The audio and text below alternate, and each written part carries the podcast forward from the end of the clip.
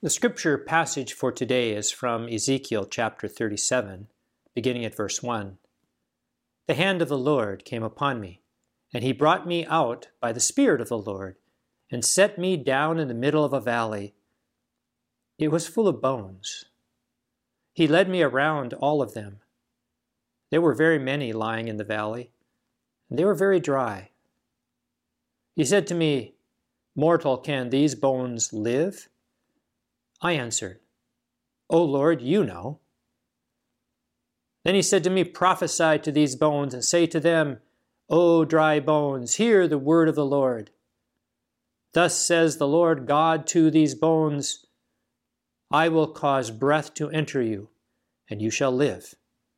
I will lay sinews on you, and will cause flesh to come upon you, and cover you with skin, and put breath in you, and you shall live. And you shall know that I am the Lord." So I prophesied as I had been commanded.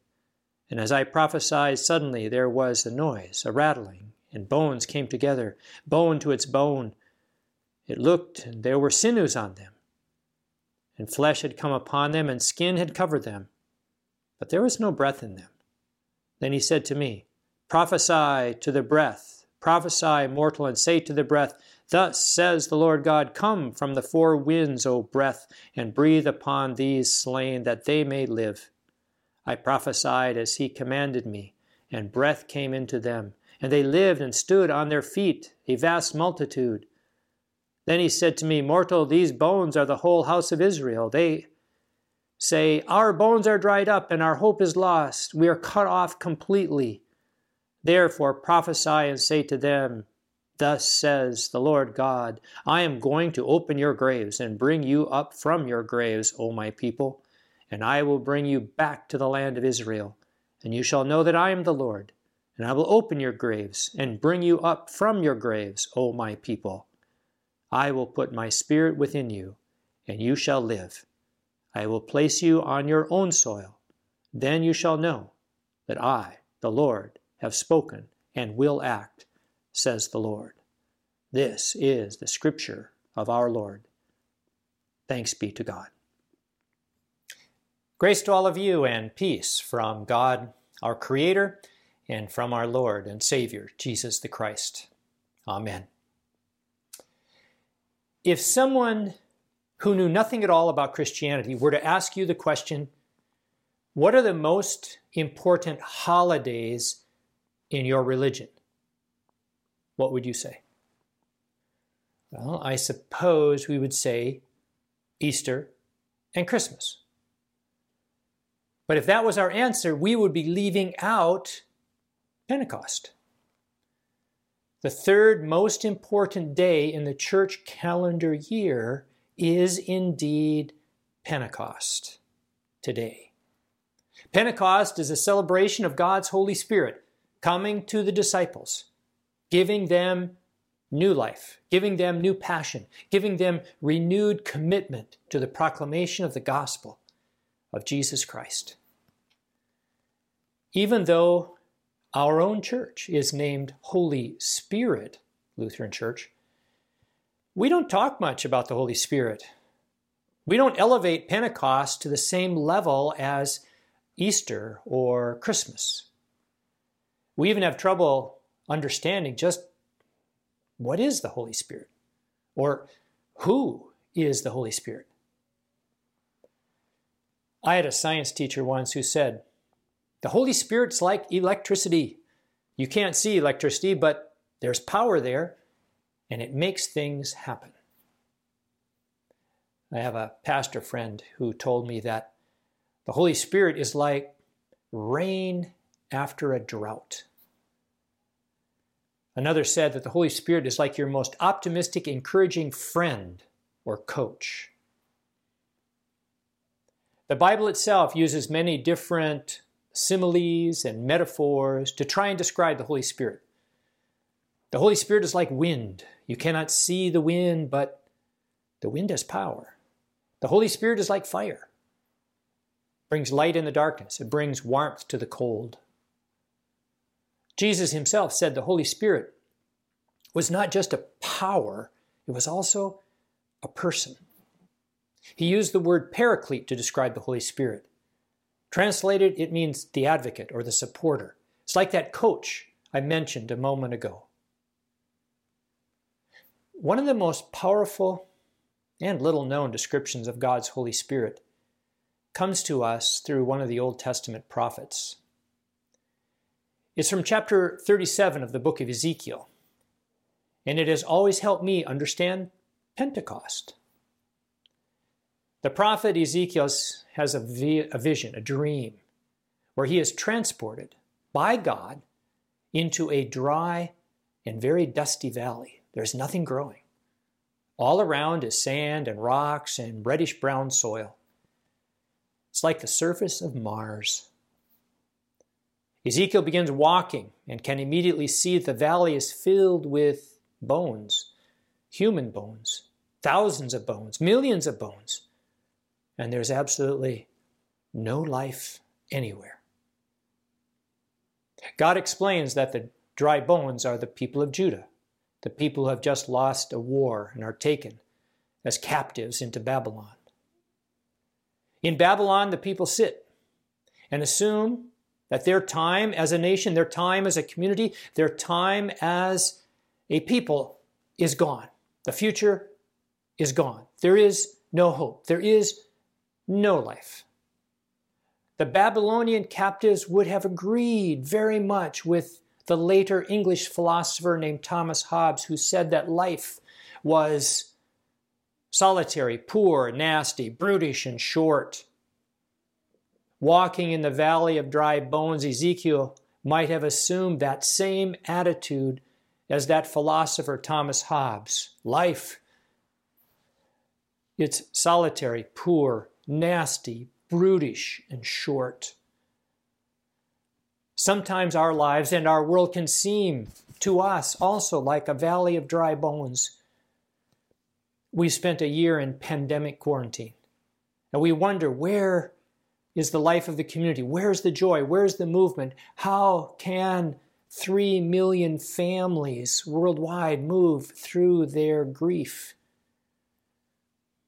We look at our incipient problems in our society like racism, and inequality, and polarization, and the degradation of the environment, and it feels like nothing ever changes. It feels like a valley of dry bones. You look at Israel and Palestine, and it feels like it never changes. The conflict never is overcome, a valley of dry bones. We Christians read the headlines that less than half the citizens in our own country do not belong to any religious institution. We wonder, is collective faith dying? We personally experience a health crisis or a financial crisis or a relationship crisis. And it's like Ezekiel looking at his world and seeing a valley of dry bones, or it's like Thomas Hobbes looking at his world and saying, nasty, brutish, and short. Sometimes that's what we see all around us. As Ezekiel walked into that most forsaken part of the valley, he looked around, and then he heard a most surprising question from God. Ezekiel, can these bones live? Well, obviously not. They're all dead, God. There's not even any DNA left. But God is persistent. 3 times God asked Ezekiel, can these bones live? Can these bones live? Ezekiel's noncommittal. I don't know, God. Maybe you know. Speak to the dry bones, Ezekiel, says God. Tell the people God is still near. God will breathe life into their dry bones, and you shall live, and you shall laugh, and you shall play, and you shall have joy.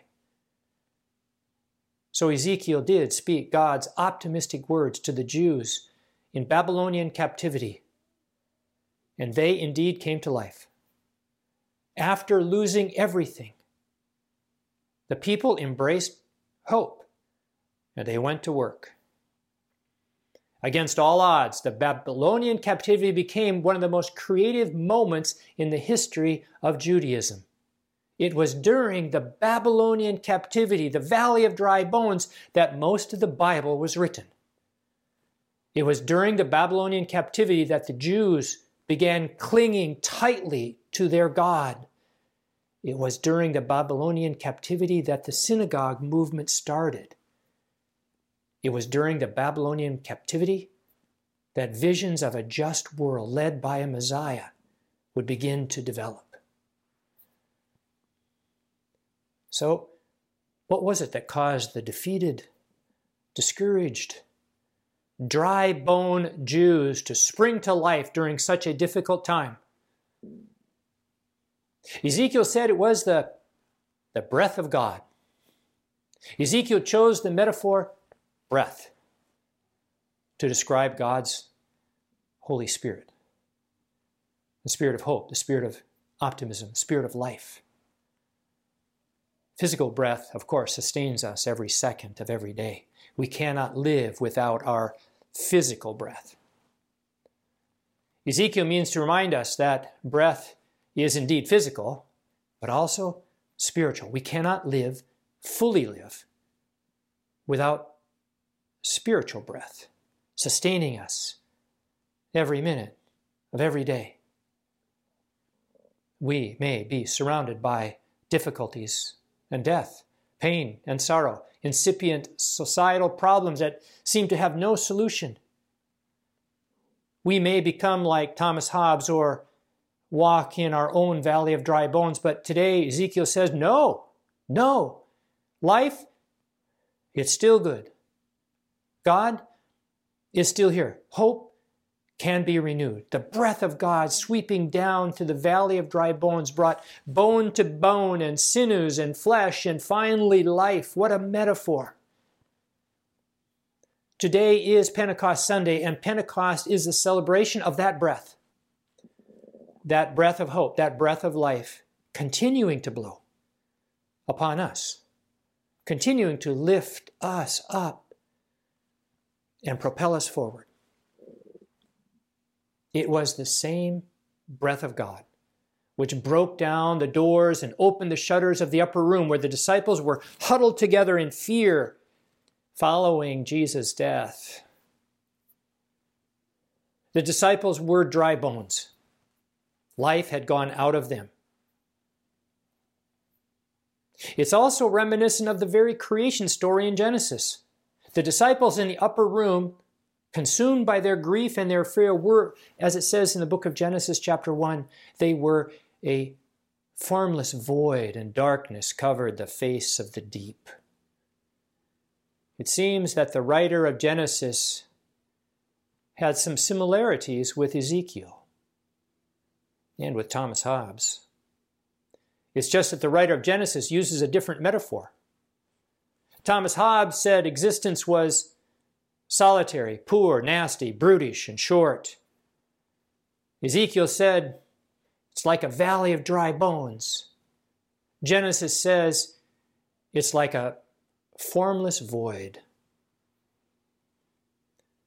What would be your metaphor? What poetry would you use to describe a broken world? What do you say when you look the Holocaust in the face, or 400 years of slavery in America, or the Israeli-Palestinian conflict, or pandemic, or domestic violence, or Lou Gehrig's disease, or deep loneliness?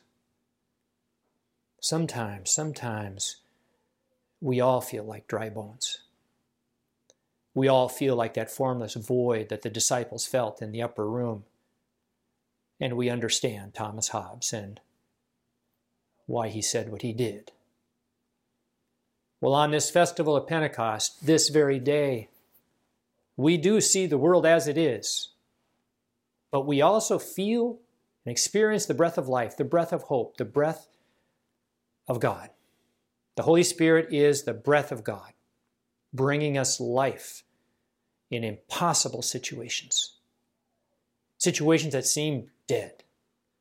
Pentecost is the third great festival day in the church year because it celebrates God's ongoing breath, God's Holy Spirit blowing upon us now in the present tense. The Spirit of life that gives our church its name, Holy Spirit, Lutheran Church, Holy Breath of God Lutheran Church, especially as we come out of a once-in-a-century pandemic. We feel our own dry bones coming back to life. We, like the disciples, begin stepping out of our upper rooms to engage the world around us with hope and confidence, justice and peace. We believe the world can and will be a better place. And our calling is the same calling as Ezekiel. God told Ezekiel, go, prophesy, speak, work, accomplish. And in a real sense, Ezekiel, you be the breath of God now, blowing upon the dry bones in this world. Such is our call, such is our mission, such is our purpose. We are the breath of the Spirit of God, the Spirit of hope, the Spirit of change, toward every impossible, intractable problem. In the words of our church theme this year, we then embrace the path forward. A most blessed and inspiring Pentecost now to all of you. Amen.